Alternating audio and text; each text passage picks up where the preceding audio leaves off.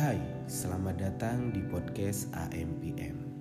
Sebelumnya, perkenalkan aku Deki bersedia bercerita tentang sudut pandang seorang pria.